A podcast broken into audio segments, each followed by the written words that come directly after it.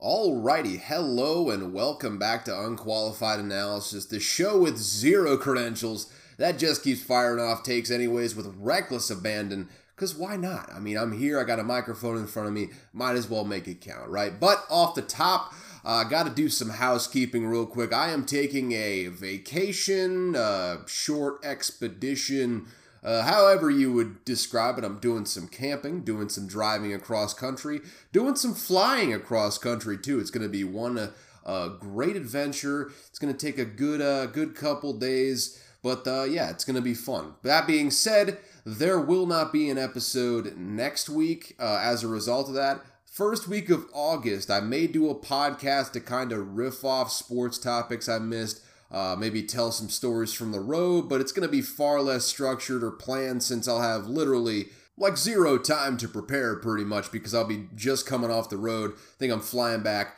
on the first, probably drive back on the first, which means I would be uh, recording, doing everything on the second. So I mean, there I'll have a little bit of time to re- to prepare, but no promises. Um, also, not a guarantee that I even put one out the first week of August, but I would say, to be honest, about a 70 30 chance in favor of putting one out just because I'll have probably a lot to say. This is going to be a fun trip I'm going on. After that, back to the regularly scheduled program, right on the doorstep of football season. We are almost back, baby. It is going to be so, so great. But to recap everything I just said, no episode next week, probably an episode the week after at this point, I've said it so many times. I'll, I'll probably just end up put, end up putting up a, uh, a episode at that point, anyways. So yeah, I look forward to that. But with that said, for today's show, it is yet another off-season episode. It's not a whole lot of on-field action to follow. Uh, there is enough off-field and baseball stuff happening though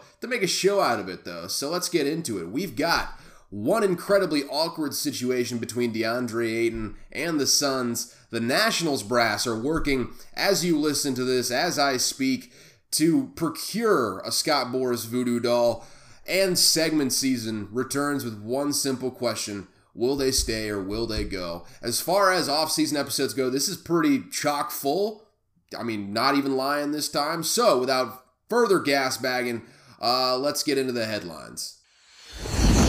The headlines. First off, I am probably once again the last to talk about this particular subject, but ESPN put out some rankings, and you know what? They caused some buzz with it. And they absolutely know how to do that, if nothing else. So, ESPN put out this list of top 10 QBs in the NFL, and I got to give it to them here. I mean, they know how to get engagement going when the news cycle is stale. So, the list is as followed. First, you got Aaron Rodgers at number one, Patrick Mahomes at number two, Josh Allen at number three, Tom Brady at number four, Joe Burrow at number five, Matt Stafford at number six, Justin Herbert at number seven, Russell Wilson at number eight, Deshaun Watson at number nine, and Dak Prescott at number 10. And hey, after serving his year suspension from ESPN rankings, the nasty man himself has made his triumphant return to the top 10. Hide your female relatives, ladies and gentlemen, because the man is back. Um, obviously, based on objective measures and analysis and a poll of 50 executives within the league, but make no mistake about it. This is a list that was put out for one reason and one reason alone. That is publicity in a downtime of the sports calendar, ladies and gentlemen. Let me break it down for you. All of a sudden, in the middle of a dry period in the sports calendar.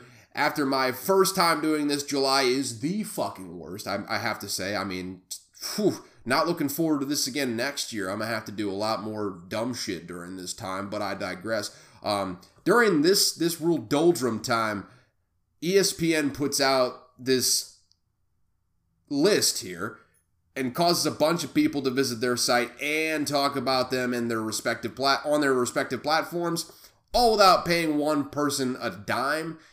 It's terrible sports journalism, I would say, but brilliant marketing in my book. And let's let's be honest. It's not like we got anything else to do but shit on this list while we wait for football to come back anyways. So I mean, hey, let me take you down the list and show you why this is such a masterstroke of outrage baiting on multiple levels. I mean, let's just get right into it. Embracing debate here. First off, right off the top of the list, I feel like you got to bookend this thing with controversy if you really want to get the get the juices flowing on the uh, on the sports web here. But first, right off the bat, Aaron Rodgers over Patrick Mahomes at one. Not really a hot take from a football standpoint, but people just get fucking weird about Aaron Rodgers after this whole immunization, panchakarma, uh, the ivermectin enemas, or whatever the hell the guy was doing, all the all that saga the past year. Um, never a, a chance that putting Rodgers at number one was going to go down completely smoothly even if it makes sense from a football perspective. I mean, it doesn't feel like it feels like that one you can go either way, Mahomes or Rodgers. I mean, it's really kind of up to you which one you choose. It feels like Aaron Rodgers is the one you choose if you're going for, you know, the left side of the spectrum to be real outraged at you. How could you put this man on this pedestal? Oh my goodness, what are you doing over here? And how could you put Aaron Rodgers over Pat Mahomes? What in reality, as far as from a football perspective, I mean, it's really just like what flavor are you feeling on that particular day as to uh, which quarterback you go with, Rodgers or Mahomes. I mean, you can't really go wrong with either. They both have different strengths. They do different things at ridiculous levels. If you're just talking right now, taking age out of the equation, I mean, you really can't go with either Patrick Mahomes or Aaron Rodgers. The fact of the matter is, putting Aaron Rodgers at one brings a lot more conversation and brings a lot more buzz to the site. But moving down the list here, because that's far that's far from the end of uh, where the where the outrage baiting stops here. Uh, again, not not trying to sound like a super right wing guy here, but this is pretty. I mean, it, a lot of it. Some of this I'm kind of reaching, but a lot of it is pretty clearly like. I mean, they're just trying to embrace debate, get people talking, get people's you know, get ESPN's name on the tips of people's tongues. Uh, without gas bagging too much, let's get into the second one here. Tom Brady at four, just ahead of Joe Burrow at five.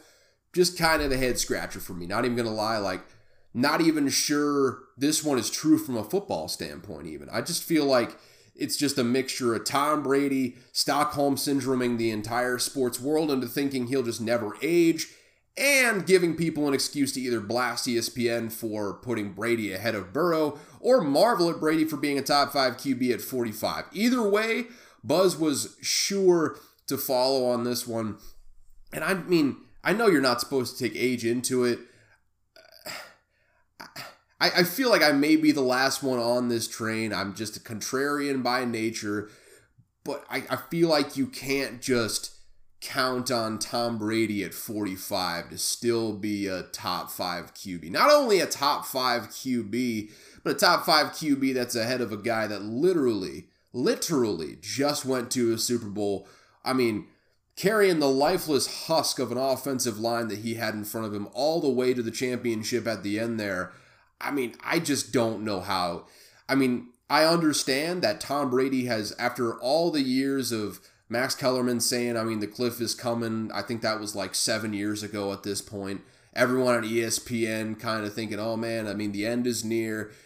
Before he just completely defied the laws of time and, and aging somehow, once once uh, Alex Guerrero almost said Vlad Guerrero, completely different people, Alex Guerrero and Vlad Guerrero. I feel like they have very different specialties. That's neither here nor there. Once he brought Alex Guerrero in, I feel like I feel like you know the entire sports media just got gun shy because they were like, okay, at 40, at 40, he has to start slowing down. Then they're like, okay, at 42, he's got to be almost done.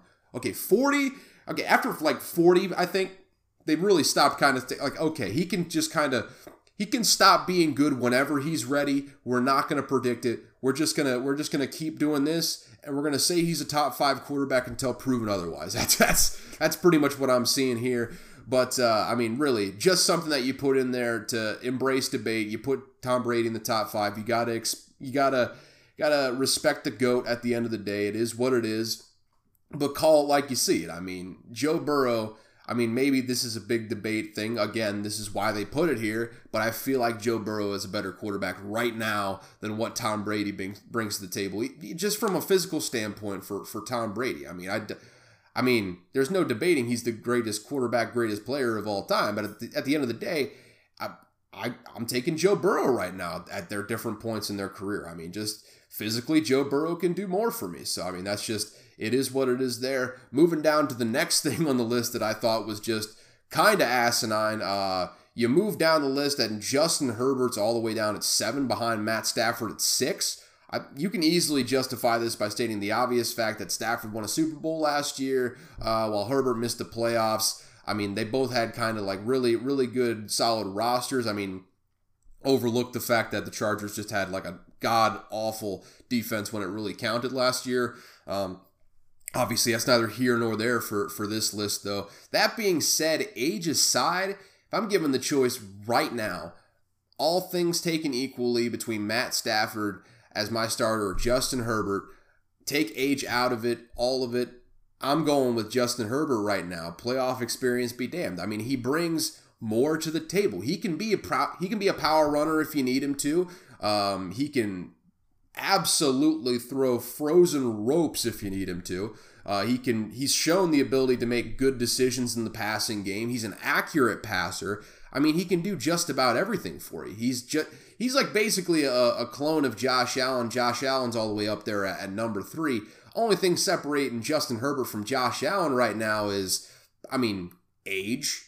I mean, it's not for not for a lack of opportunity. I mean, Justin Justin Herbert is getting all the all the reps that Josh Allen did, and hell, I think he's better earlier in his career than Josh Allen was too. Josh Allen just had that insane learning curve where I mean, just year after year, he made incredible jumps that I mean, I don't know if we've ever seen from a quarterback, and I'm not sure we'll, we'll ever see since. But to have Justin Herbert behind Matt Stafford, I mean, I, I understand that from a, a winning, a playoff perspective, you got to have Matt Stafford up there.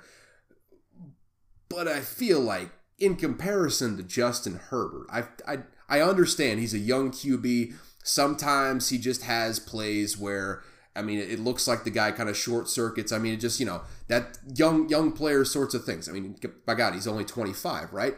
But at the same time, the things he does in between those kind of like bonehead young player moves are just so incredible that I I can't I can't justify in my mind putting Stafford over this guy in, in any list whatsoever. Plus, it directly, you know, kind of kind of compares the two LA QBs, which might be a coincidence, but it feels a little convenient given the constant drive to build up the LA market. I mean, specifically, uh, not almost said the Clippers market. The equivalents of the Clippers, the Chargers here in LA, they need more help than anyone. So, what better way to do it than have a debate between the two LA starting QBs? Why not? I mean, makes makes too much sense, right? Next up on the list of things used to, to drive debate in this list, you got the nasty man at number nine, which while I I I might it might be true from a football perspective yikes.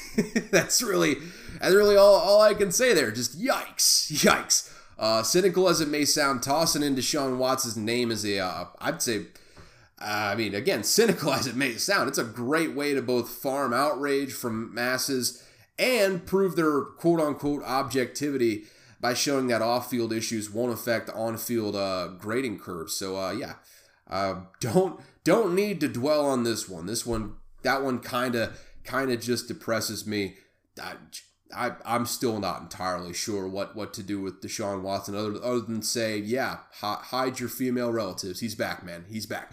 Anyways, finally, the one that topped off the list, like I said before, got to bookend this thing with some controversy. You got A Rod over Mahomes to start it off. And then finally, in the last but not least, probably the most uh, the most controversial of all the picks in this one, the one that got the sports world up in arms more than just about any other part of this list, Lamar Jackson was not ranked among the top 10 QBs. As you may have noticed from my earlier reading, I mean, I'm just now addressing it for sure. Uh, I mean, on one hand, you can say that there's a whole lot of really good QBs in the league, and it's hard to hard to be one of the top 10 guys. I mean, the, the competition is fierce. I understand that. Dak Prescott's a great QB. I, I love the guy. He's probably I mean, I mean, I don't know who else would be my favorite college football player of all time. I mean, I got to see the guy in person.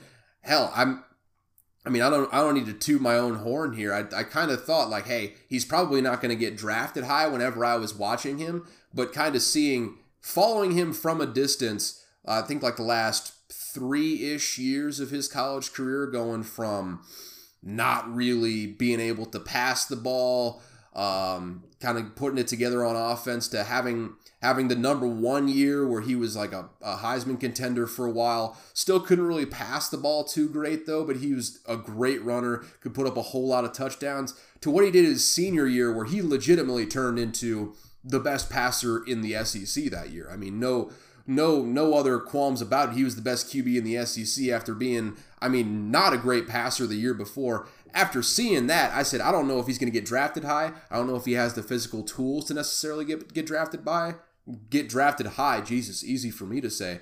But once he gets wherever he gets, I thought for sure he was going to get a chance to start one day. I didn't know if he would. I didn't know if he would ever get this good to where he'd be like borderline top ten. But I thought for sure he would be a starter one day. That is all to say. I love the hell out of Dak. But when a guy wins an MVP with his best pass catcher being a tight end, he's got an OC in uh, Greg Roman, who's had shortcomings in the passing game and coordination, scheme, all of that uh, a, a Ravens organization that has like almost never been able to to draft a good wide receiver. Um, they keep on trying, but it just seems like their their real specialties in the defensive side more than anything else. I mean, all while playing the game like we've never really seen before. He deserves to be on this list with all of that that I just stated. I love Dak more than just about anything. Maybe, maybe not more than just about anything. I mean, I do love my dog and I do love my family a lot more than Dak, that's for sure. But do love the guy as a football player. At the very least, I think Lamar should have slotted into that number 10 position over him here.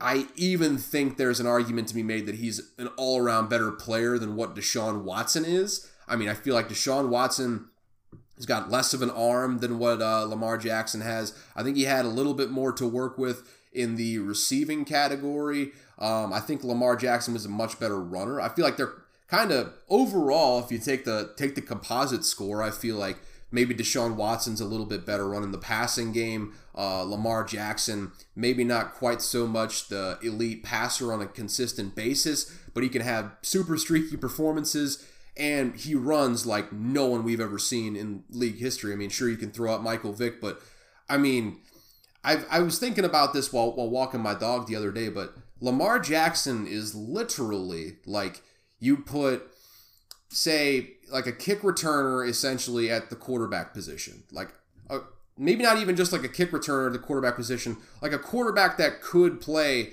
kick returner if you needed to. Also make him like Six two, give him the quickness of a wide receiver, like all of that stuff. Like it is it is insane what Lamar Jackson brings to the table from a full tools perspective.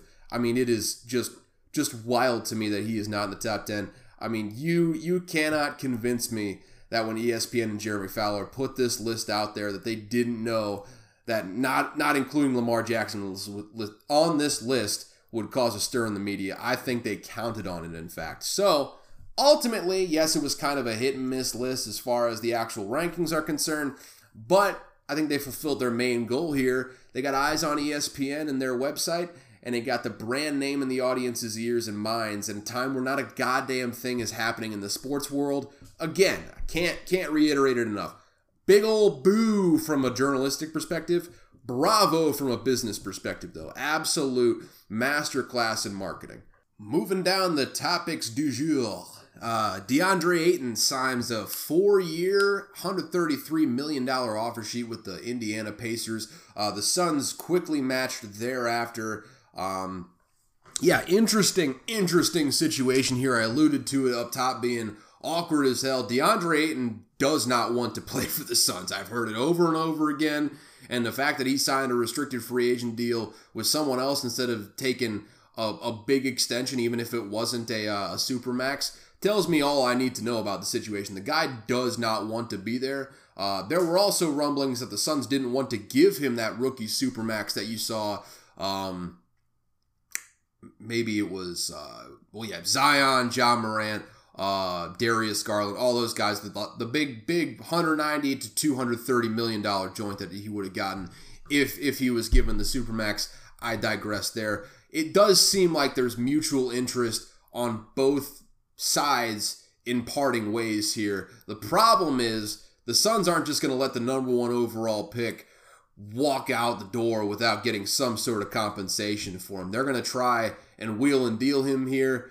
So that brings us to where we are right this second uh, with a player who doesn't want to be there, an organization that doesn't think he's valuable enough to give the max to, and they're stuck together until at least mid January because since he signed that restricted free agent sheet and the Suns matched, there's there's nothing you can do about it. It is it is a done deal until mid January. I don't exactly know what the significance of mid January is, but it's it's when you can trade players that just sign contracts. So I mean that's the the more you know, I guess. Hey, KD, you still want to come to town to uh, to Phoenix here? I mean, it's you can build a dynasty, that's for sure.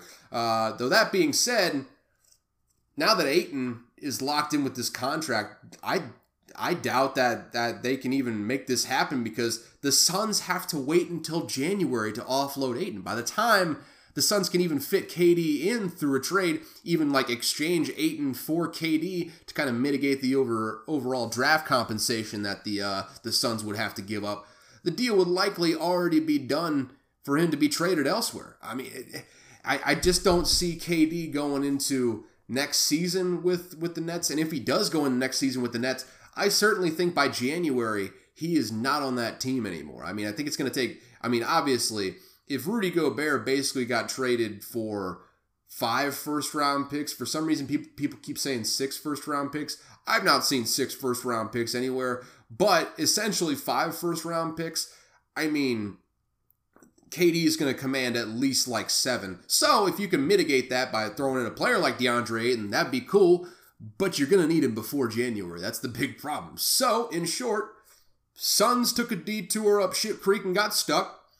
Can't imagine this works out from a basketball standpoint, but boy, should it be entertaining to watch. There will be blowups at some point here. You can guarantee it set it in stone. I'm setting the minus or the, the money line here at about minus 400 for that prop. It's going to happen. I mean, the, the, the, likelihood of there not being a blow up next year is almost infinitesimal, in, in my opinion, here. And I mean, you know, Chris Paul is going to say something that DeAndre Ayton doesn't appreciate, and shit is just going to get wild. It's like, think about this DeAndre Ayton is basically in a situation where it's like he's walking around the office at a job where he knows that he's about to leave. He's about to be the hell out of Dodge. You don't want to be there. You're on edge. Uh, what are they going to do? Fire you? I mean, you're already basically one foot out the door. They've you, they've already shown you that you're too valuable to just let walk out the door anyways. He could basically just kind of act a fool until January if he really wants to. Feels like this situation is a bone dry powder keg just waiting for a stray spark to light it up. I mean, this this feels like something where classic Suns basketball is about to ensue here, and I am here for it. I am not a fan of the franchise, so I am not depressed watching this whole thing implode, watching my my franchise's championship dreams just slowly flutter out the window into the wind. Uh, but because of that, I'm fully content to just sit back here and just watch the shit show unfold. I do love watching a good dumpster fire, and that's that's really all I can ask for from this situation at the end of the day.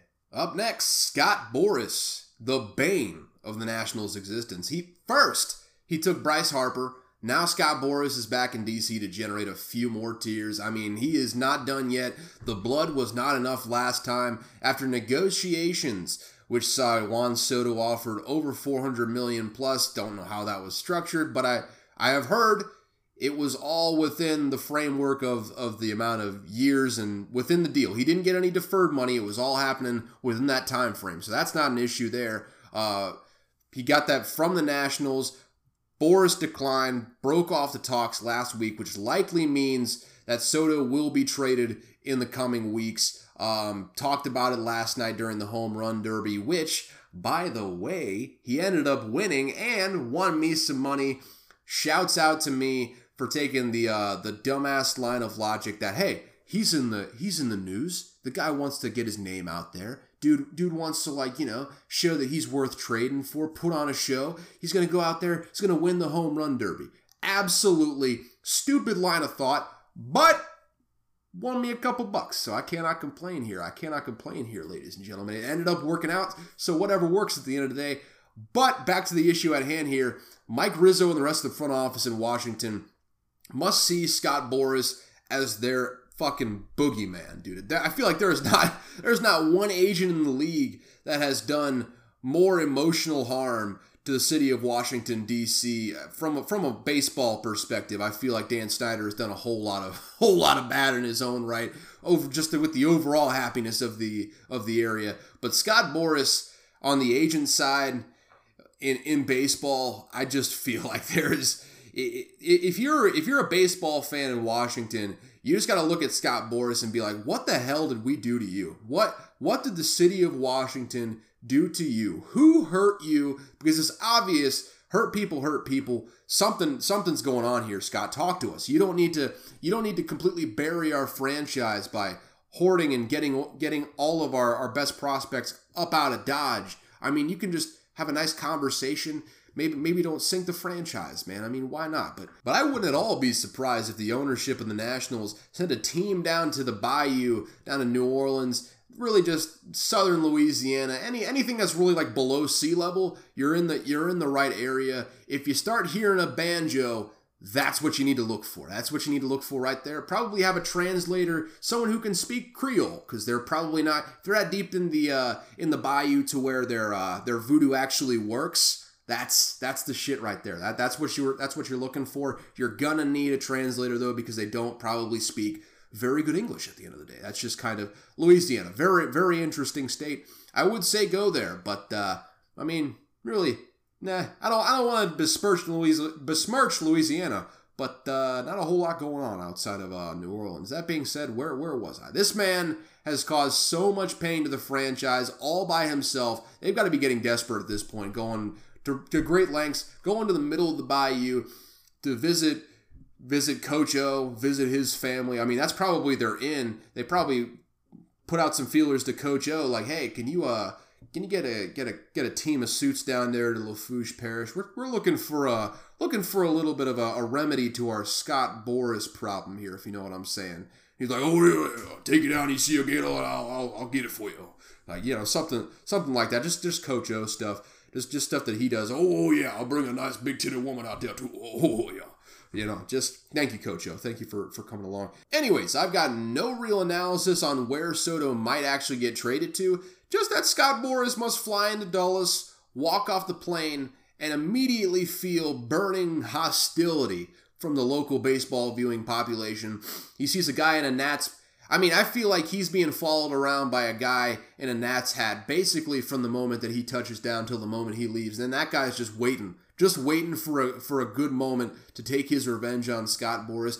I just I feel I wouldn't even really enter the DMV area if I was if I was Scott Boras at this point. I would do all of my negotiations either via Zoom or show up incognito to fly to Washington get to the get to the facility. Once you're inside probably no one in the baseball ops is going to directly kill you. They're probably going to go with the voodoo option first see if they can maybe strike you with some pestilence or something make you infertile. They're going to try and they're going to try and, and get their revenge in those ways. Through magical means first off i would imagine. So once you're in the building probably safe for the most part if you're scott boras. But in all seriousness though uh y'all know I only pop in on these things when when major stuff is happening. Um, not the biggest baseball fan in the world outside of betting, which, by the way, ladies and gentlemen, your boy is hot. your your boy absolutely hot. Have have had over a hundred dollars of winnings withdrawn over the past week. I mean,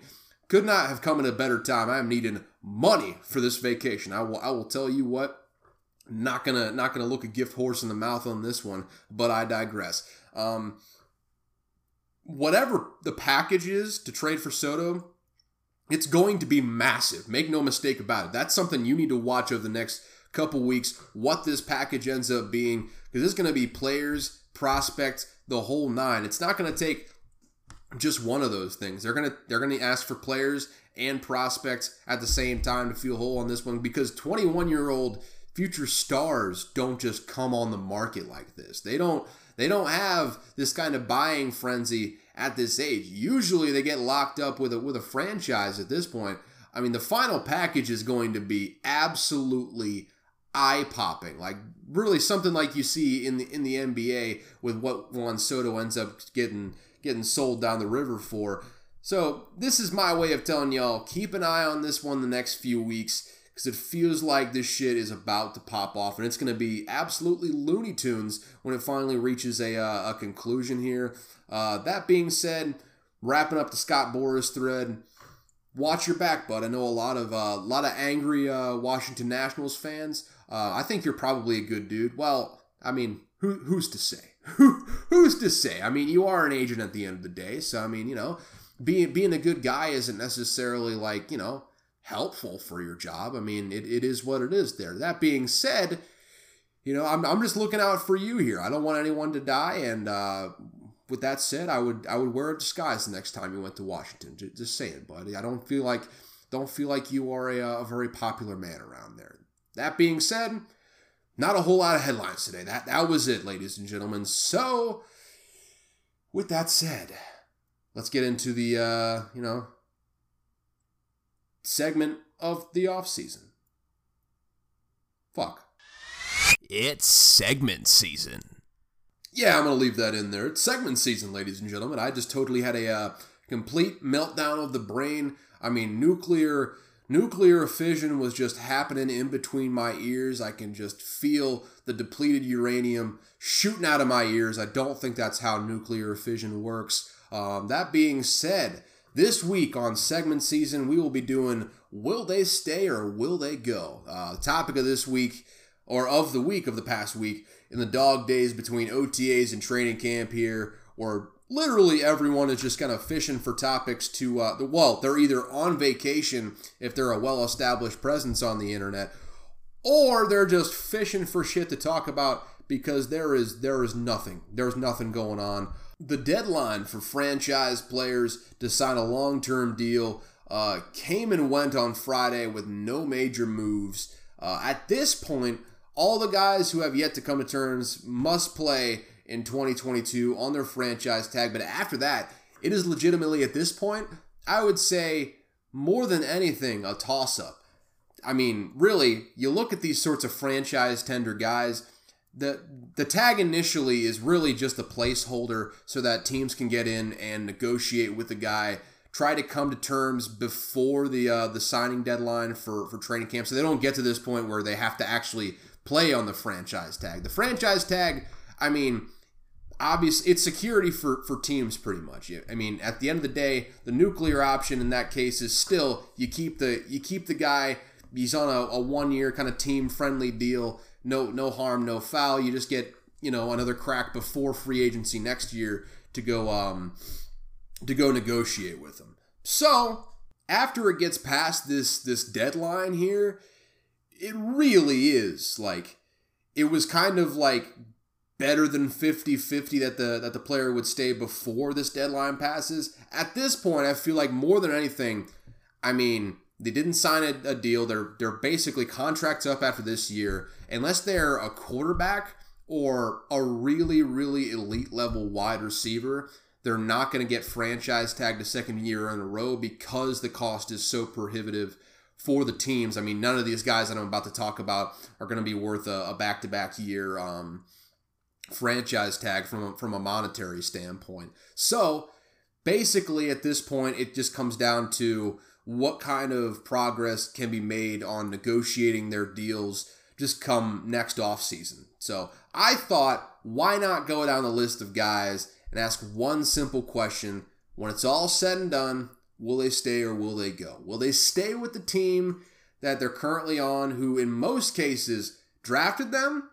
Or will they go test the market and get their money elsewhere? Hey, I mean, I can't fault them for either uh, either way they go. But I feel like I got a, a pretty, maybe not a, a clear direction, but I got a pretty clear opinion at the very least of where they're going. So, maybe not where they're going, but if they're staying or if they're going. So, now that I've given you the gist of the exercise here and kind of droned on for God knows how long. Uh, let's get into the list of guys caught in the contractual limbo here, shall we? First off, we have got safety for the Cincinnati Bengals. Cincinnati Bengals, Jesus. Uh, Jessie Bates. Sorry, Bengals fans. I feel like he's probably going to go.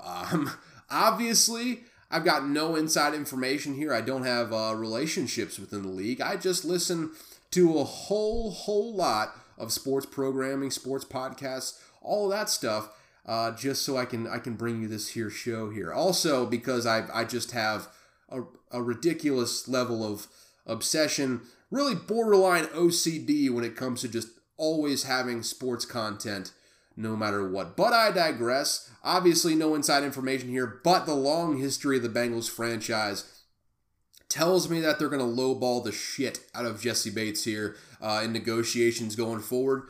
Perhaps this is a new day with the organization. I mean, they're going out there, they're spending big in free agency, but reports are that zero progress was made before the deadline, and no matter what happens, I think this season I don't I don't think the see, the the situation improves very much. I mean, either he'll go out there and play well, which will likely raise Bates' asking price. I don't I don't think that the Bengals are going to end up trying to pay him more than what he was already asking for. I think that probably knowing the Bengals, the question was probably maybe probably a four year deal versus five year deal. I feel like that's a age old question among the these players or at least the, the top end sorts of players, and the amount of guaranteed money and the amount of overall money. That's that's basically what it comes down to. I feel like they were probably lowballing him on that already. If he goes out there and plays another Pro Bowl season, that price only goes up, makes it even less likely that the Bengals keep him. Or another scenario for the Bengals, he'll he'll either play badly or get hurt, which will lower the team's offer to him next season anyways, which Bates would be a fool to accept with, with free agency as an option, where he'll probably still get, I mean, market value for what he's he's he's putting out there, and you know, not playing for the Bengals. I feel like that's probably a win. That's not to say I don't think the Bengals need Bates. Actually, quite to the opposite, quite to the contrary. I think they really, really need Bates back there because he covered up a whole lot of holes in that secondary. But I just think this franchise puts cost cutting above all else really more than just about any other franchise in the NFL, and in more significant ways than just about any other franchise in the NFL. I mean, signing Bates to a big deal on the eve, let's not forget, of Joe Burrow being up for an extension, which will, I repeat, will be massive. They will give him that money. Just doesn't make sense when viewed through the lens of of what you you see the Bengals are historically. I mean, if it's the Rams, they'd sign this guy in a heartbeat. With the Kroenke money, I, I mean, give him cash over cap, give him a big old signing bonus, prorate that cap hit out there so you don't got to worry about it. Unfortunately, for the Bengals, I mean, for their poor, poor fans, I mean, this is the Bengals we're talking about. So I mean, I highly doubt that will that it's going to be the case. I mean, they're not going to give him the contract. I don't think, especially not a guy at safety. At quarterback, I feel like they might be, well, they'll, they'll probably be forced to give Joe Burrow that money. But even Joe Burrow, if you really think about it, I mean, do the Browns have the guaranteed money to set an escrow? Or do they have the money set aside to set an escrow right now to match the sort of fully guaranteed deal that Deshaun Watson got from the Browns? Because that's at least, that's the baseline of, of what Joe Burrow is going to ask for. Joe Burrow, make no mistake about it. I gave I, I dogged that that list earlier, but Joe Burrow is by far, maybe not by far, but definitely a better QB than Deshaun Watson is. And make no mistake about it, he is one of the best QBs in the league. He will deserve and command every single bit of that money that Deshaun Watson had and a premium above that even. So I that being said, with all that said, will they be able to give Joe Burrow his contract next year, or will they just have to franchise him anyways? I mean, it's it's one of those things where they might be right back here next year, just with the the quarterback of the franchise and not the uh, not not not a, a safety. I mean, we we're just getting started with the Bengals here. I feel like they their window is maybe just next year as far as their their current championship window. They got a very young team, but I don't know. This feels like a like a house of cards that I mean, they're probably going to lose Bates this offseason. It's yet to be seen what's going to happen with Joe Burrow. Hey, keep an eye on these Bengals, man, because they, they are going to be coming out desperate and hungry this year. Looking forward to it. But moving down the list to the next player, we have got offensive tackle Orlando Brown for the Kansas City Chiefs. And unlike this last one, I think he stays in Kansas City. Um, got a even less evidence here for Orlando Brown than I did for for Jessie Bates. Quite frankly, uh, but the negotiations seem to be characterized in less harsh terms, I guess, uh, than what the Bengals Bates saga is is being characterized as. So I think there's room to uh, to salvage this after the season.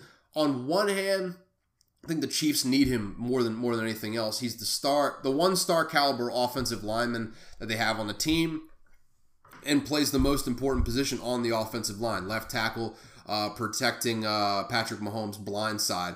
Uh, if I'm not mistaken, I want I want to say he's I want to say Patrick Mahomes is a righty, but I'm I'm too I'm too lazy to go look it up right now. Either way, it's going to cost them a whole lot of money when they finally uh, cut the check, but that's just the price you got to pay when you got a when you got the best QB in the league. Uh, you got to protect him. You got to spend a lot of money on that offensive line. And right now, Orlando Brown is the one guy you got. You got to end up giving him the money eventually. On the other hand, on uh, on Brown's side of the aisle here, um, there's no greater job you can ask for as a big time offensive lineman than blocking for a guy that gives you a chance every single year to win a Super Bowl year in, year out. You know, no matter at what level this roster is at, I mean, to a certain extent, obviously within reason, you can't go to a Super Bowl and win a Super Bowl with literally no talent. But if you have a certain degree of talent deficit uh, to some of the other teams around you, having that dude, Patrick Mahomes, back there is an absolute weapon, an absolute luxury that you do not find at pretty much every other stop. I'm not sure this translates into a team friendly deal per se from uh from from Orlando's perspective. I mean, this deal would be signed and done by now if that was the case. Um, I think Brown ultimately would love to stay with Mahomes and, and the Chiefs, but I mean, I don't think that trumps his business and monetary interests. And hey, more power to him. Go get your money, King. Uh, that's all to say. I think next offseason the two sides will come together and hash it out. I think it's in both sides' best interest. The Chiefs need him. Uh, Orlando Brown probably wants to be in a place that he wants to win. But if the Chiefs don't show up driving a Brinks truck and offloading the cash as soon as they show up to the negotiating table, he could still leave in a heartbeat next year in free agency because it's the exact same thing. Exact same thing here that we uh, that we just saw with uh, with Jessie Bates. I mean, they're not gonna they're not gonna sit here and, and say, I mean, Orlando Brown, yeah, we, we love you, bud. But uh, yeah, they're, they're, they're not going to give him a second straight franchise tag because of that that prohibitive cost for that that second franchise tag. I mean, all of that is to say, you know, it's it's a very fluid situation. I think he stays in Kansas City. I think it's best for both sides. Uh, that being said, we'll, we'll just have to wait and see. Literally, all of these are on hold until next offseason. Oh, by the way, forgot to forgot to kind of mention it here along the way, but literally all these guys, I don't think a single one has actually signed the franchise tender yet because I mean, why would you when you're going through negotiations? So, I mean, even if these guys don't like well, hold on, hold on. Let, let, let me put it this way. They, they can't come to a deal anymore, right? That being said, the, none of these guys are going to show up before like maybe week three of training camp. I mean, maybe they'll show up for the dress rehearsal, um, enough time to kind of get in shape. I mean that. That being said, none of these guys are going to show up for the beginning of training camp. They're all going to be technically holdouts. Make make no mistake though, they have to show up. I mean, they literally have to show up. I mean, they're I mean they're they're not under contract, so they can't be fined, but they can't go anywhere else unless they're trying to trying to pull Le'Veon Bell here and just kind of sit out the whole year. And I don't think any of them are, are trying to do that. So they're gonna show up, but they're gonna take their deer sweep time doing it so that they aren't getting like mowed down by the 80th man on the roster. You know, probably probably a smart business decision on their end because I mean a lot of these for all these guys number one thing next season is get through it without getting a major injury. If you can get to the open market without getting a major injury, you're still in line to cash out. So, with that said, I feel like I bloviated on Orlando Brown too much. Let's move down the list to the next guy. We got tight end Mike Gesicki of the Miami Dolphins. And I think, much like Orlando Brown, he stays just based on what's around him. Big spending in this offseason kind of hamstrung the Dolphins uh, from addressing Gesicki's long term contract situation from what it appears from the outside at the very least. I mean, they spent so, so much money. They started out with all this cap room and then they just spent it right away. Figured hey, they got Gesicki under contract, or well, not under contract, but he's coming off his rookie deal, slapped a franchise tag on him. Obviously, Tua is still under contract, so it makes a lot of, a lot of business sense. Uh, feels like a situation where the Dolphins are banking on a higher salary cap next season to fit in a, a big payday for Gesicki. Like that kind of feels like the, the, the long term plan. And barring another pandemic or mass draft for World War III, probably not a bad bet, by the way. I mean, I feel like that's the, the NFL salary cap just keeps moving up just about no matter what, especially with those new TV deals coming in. I mean, it's about to be buku bucks available for Gesicki there, I would imagine. From Gesicki's point of view, yes, you'd rather not play on a franchise tag. It exposes you to all sorts of uh, liability if you get hurt. Uh, there's no guarantee you'll be in a position to command as much the next time, this time next year. I get it, all of that. But also, if he can make it through this season relatively unscathed with solid numbers, he'll be in a much better spot to make a decision when it's time to. I mean, he won't have the franchise tag hanging over his head because, like I said, fiscal stuff, yada, yada, yada. I won't go over that again. But he's going to have a lot more. He's going to know what the situation with, is around Mike McDaniel. He gets that year to to see what Mike McDaniel's coaching style, what what it fits, if if it fits his playing style rather, and if the offense works well with his skill set. Then next season, once he has a better understanding of the situation, of, of what the, the new Miami Dolphins are going to look like under Mike McDaniel, then he can make a contract decision accordingly without that franchise tag looming over his head. He'll have a lot more freedom that way. This, of course, is under the understanding that there's not a chance that the Dolphins franchise tag him next year. I'll already been through that. Again, all these guys just trying to get through the next year without sustaining a major injury. And if Gesicki gets through next year without sustaining this major injury, I do think he's in a better position in the long run. That being said, I can't stress enough, you do not want to be franchise tagged if you're in this situation. You just want to go to the open market, get your money, and not have to work. Because football, football is a violent sport, man. There's no guarantee that. I mean, just look at um, wasn't LeGarrette Blunt. It, it was another guy. I mean, either way, I mean, there's guys like like a, a Giants draft pick uh, several years ago. They he had a they had a first round pick. Uh, I forget his name, but he had a, a neck injury, first round pick, and was out of the league in, in two years. I mean, that shit just happens in football, and you can't really see it coming. Obviously, you don't want to do that, but when it's all said and done, I think Gesicki does end up staying because McDaniel is going to use him a lot, and the team should have the money to spend next year to uh, to make it happen. That being said, I'm going to throw out this little hypothetical here that might throw a wrench in that whole situation. If Tua comes out and lights the, lights the league on fire, his contract will take priority over what Mike Gesicki is asking for. In that situation, I think the Dolphins would be forced to give Tua too much money on his extension uh, to be able to fit Gesicki's deal in in the, the salary cap as well. And as with all these situations, it really is a toss up. But I think Gesicki and the Dolphins find a way to make it work here, just because of the fit more than anything else. But I also can't stress enough. I mean, who knows what's going to happen with Tua in Mike McDaniel's system? Maybe Tua will prove me wrong. Maybe he will prove that he is a consistent starter, um, maybe borderline top ten sort of sort of starter.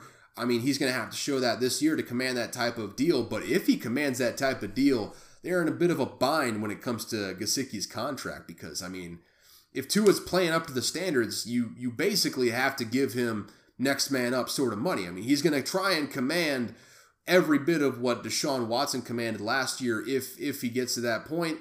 That that being said, I've, I haven't been pretty clear that I don't think Tua is necessarily the greatest QB in the world. I think he could end up being like a mid level starter, but I don't think he's going to play up to a level where he's going to demand that sort of gigantic rookie contract extension that you're going to see from from the likes of uh, of Joe Burrow and and Justin Herbert next offseason in all likelihood. Um, that being said, down to another tight end here, the last one on this list of players uh, that have not signed their franchise tags, but have been franchised. Uh, tight end Dalton Schultz for the Dallas Cowboys. And uh, this one might be the murkiest of the bunch, but I feel like Schultz goes when it's all said and done. I think he is going to the open market next offseason in all likelihood. Yup! We are making a pessimistic sandwich with a nice hope filled center here. Uh, logically, you think, oh, Cowboys just lost Amari Cooper and Cedric Wilson. You Got to make sure Schultz uh, doesn't get out of the building. Got to make sure you lock that guy down in a long term deal. That being said, it just doesn't feel like that's how the Cowboys are approaching the situation at all. I mean, you just look at what they're doing leading up to the deadline to get a deal done. There hadn't been a single bit of progress in, in weeks, like three three to four weeks before the uh, before the deadline came up on the negotiation front. I mean, that just sounds like they weren't really talking at all during that time. And it feels like the Cowboys are hesitant to pay Schultz a big deal more than anything else. So I mean, we can cite the Dak negotiation and how that ended up working out with, with him staying and all that, but it just doesn't feel like the Cowboys want Schultz like they wanted Dak back in the day when they were making those decisions. I mean, I can't blame them, quite honestly. Dak is the franchise QB after all. I mean, he's going to take priority over literally everyone at, at every turn. But I'm sure Schultz would would love to continue playing with Dak as as QB. I also like just about every other player. I mean, I think he's.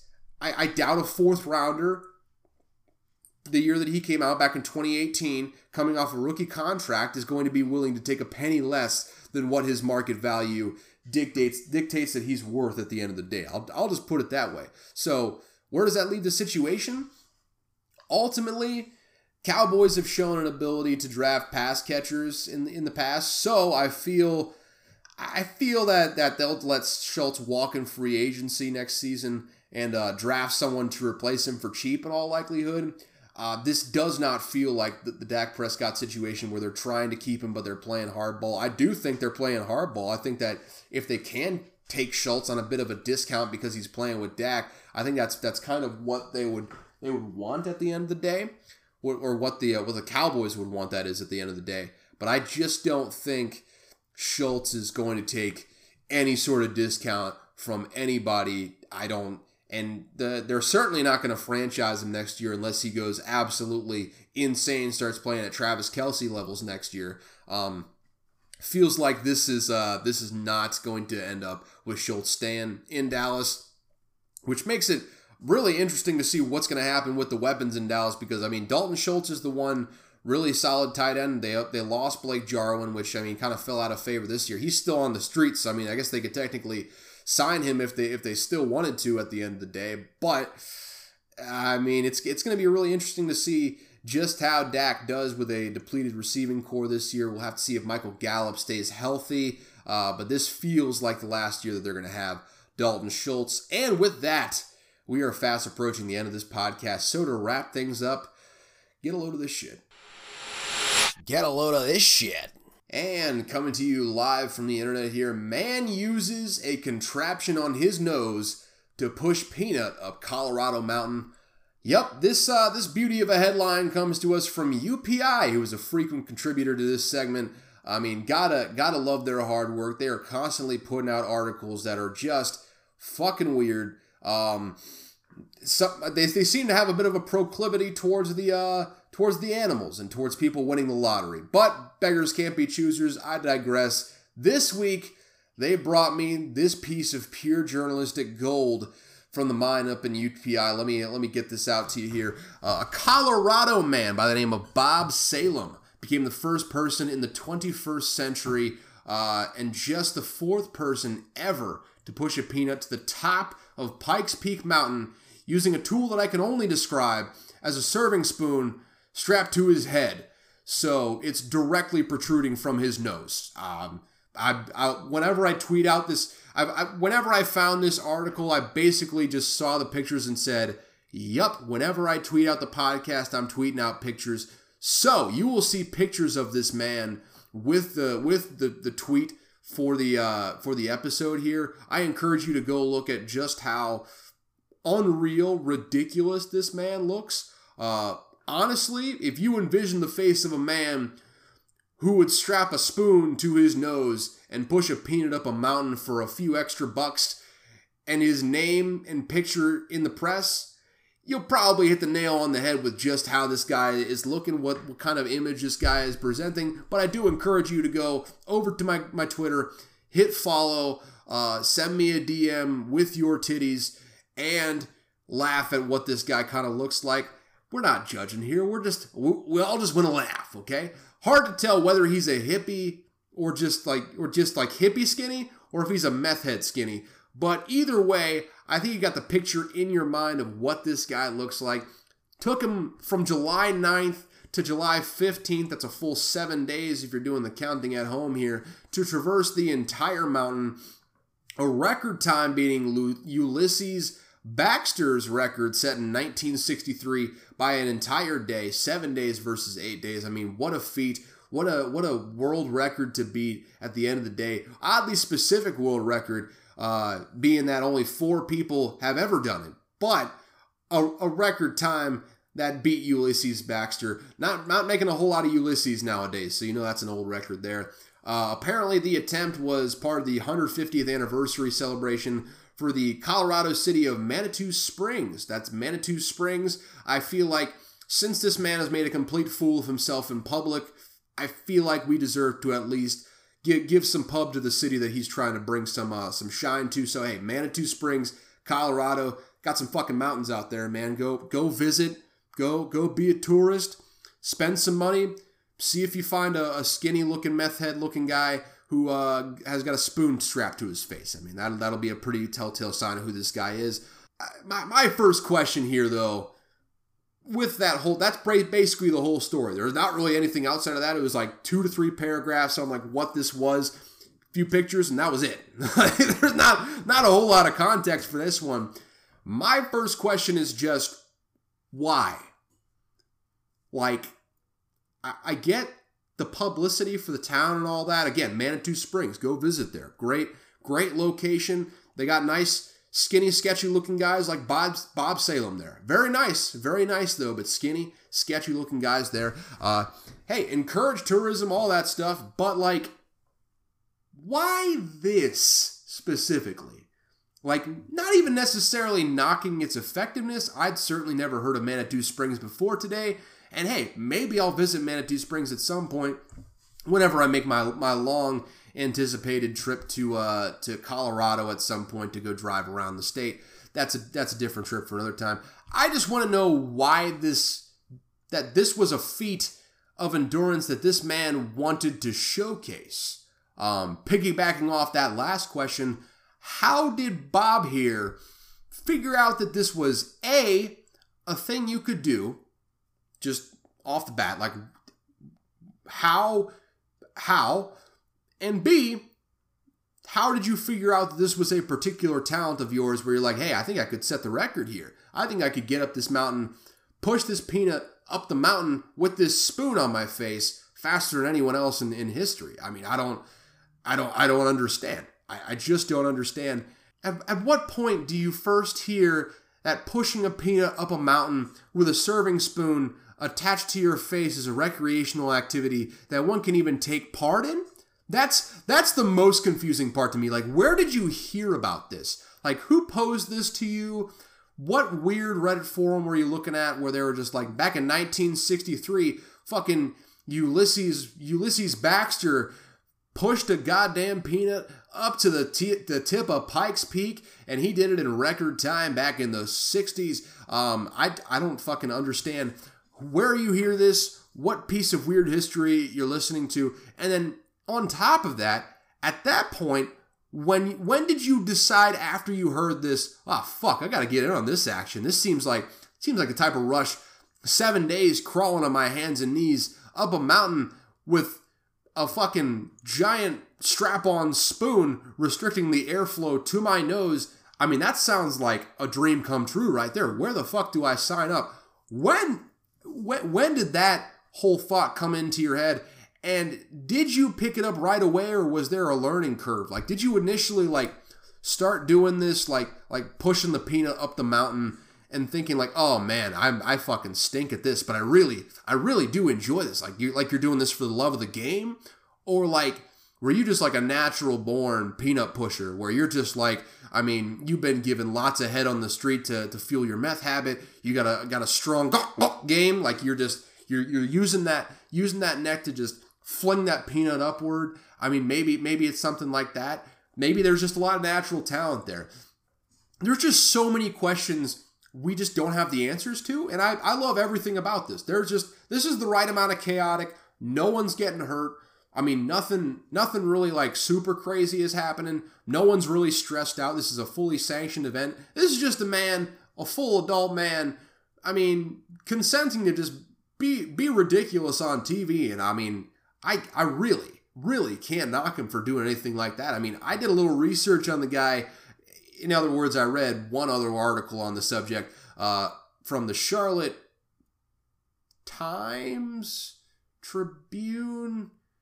Uh, I don't know some some fucking Charlotte newspaper um, on old Bob old Bobby Boy's uh, trip up the mountain described himself he Bobby himself described him as a uh, eccentrically challenged whatever that means doesn't really make a whole lot of uh, sense when you parse it out. But hey, whatever, whatever. And he told uh, KRDO, who I'm guessing he gave this whole quote to, uh, he likes the weird and the strange. So that answers that question. Hippie, not meth. Hippie. My bad, my bad. I feel like I've been characterizing this man as a meth head all this time. Probably a hippie based on what he said there wasn't talking about some strange conspiracy theory about how the voices are telling them that he needs to push this peanut up the mountain. There's a listening device in the peanut. The government's listening to him through the peanut. That's that's right there. That's that's telltale meth. That that's telltale meth right there. This guy just seems like he just took some ayahuasca, decided to move to the mountains one day. I mean, he's you know he's he's the fun type of skinny guy. Meth can be fun from a distance. Can be fun from a distance. Not not when you're right next to it. That's that's for damn sure. So hey, shout out to Bob Salem with his spoon strap on. Shout out to Manitou Springs, Colorado. Go visit there if you're ever in the area. Uh, also, to quote Bob Salem, I am not nuts. I don't think I'm nuts, which, by the way, doesn't reassure anyone. Doesn't reassure anyone at all.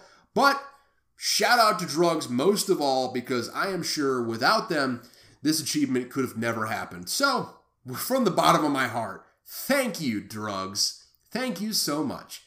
And with that, that's all for this episode, ladies and gentlemen. If you enjoyed, which, hey, I feel like this was a pretty enjoyable episode this week. I mean, kept it to about an hour fairly entertaining. I mean, just something that we can all we can all enjoy together. I think this is the best episode I've had in quite some time. I'm just fucking amped to go on my uh, on my trip this week. I will tell you what. Hey, if you enjoyed, subscribe, leave a five star rating so we can grow this bad boy a little bit. If you didn't enjoy it, rate five stars anyways. Won't hurt anybody. It'll just you know make me feel good. I'll probably probably beat off tonight if I see that. You know, I mean, it's just gonna be it's gonna be a celebration all around. It's to be wonderful. Just make it happen. It's to be great. Uh, episodes are released every Wednesday, once a week through the off season, which is not too much longer. We will be back to twice a week uploads when the football season is back in swing, specifically college football. I mean, when, when both college football and pro football is back in action, we will have two episodes. I think I've kind of just decided while talking this that I think from what I understand, the college football season starts before the NFL season slightly. So while that's going on, still going to have one episode. But once they're both in full swing in regular season, we are all the way back. No rubber, all the lube, just going to town, two episodes a week. I'm fucking excited. Get pumped. Anyways, follow me on social media at Caleb Verzak. Link will be in the description so you don't have to spell my fucked up Eastern Bloc name. Uh, if you want to contact the show, shoot me an email at unqualifiedanalysis at gmail.com. That's unqualifiedanalysis at gmail.com. No caps up in that bitch. But where there are caps, just put uh, all business, well, not not biz, not all business, just business or show in all caps to start the subject line so you can be categorized accordingly. Just a uh, quick reminder on the way out so we can hit it on both ends to do a little Eiffel Tower on this episode of making sure you all know. Uh, just a quick reminder on the way out the door that there will be no episode next week. maybe, probably, almost certainly an episode uh, the week after that once I get back from the great outdoors. Uh, then we'll be back on schedule, barreling towards the end of the offseason, and I cannot fucking wait. Anyways, thank you all for tuning in to Unqualified Analysis. And as always, I've got no clue what I'm talking about. I am so fucking ready for football to be back.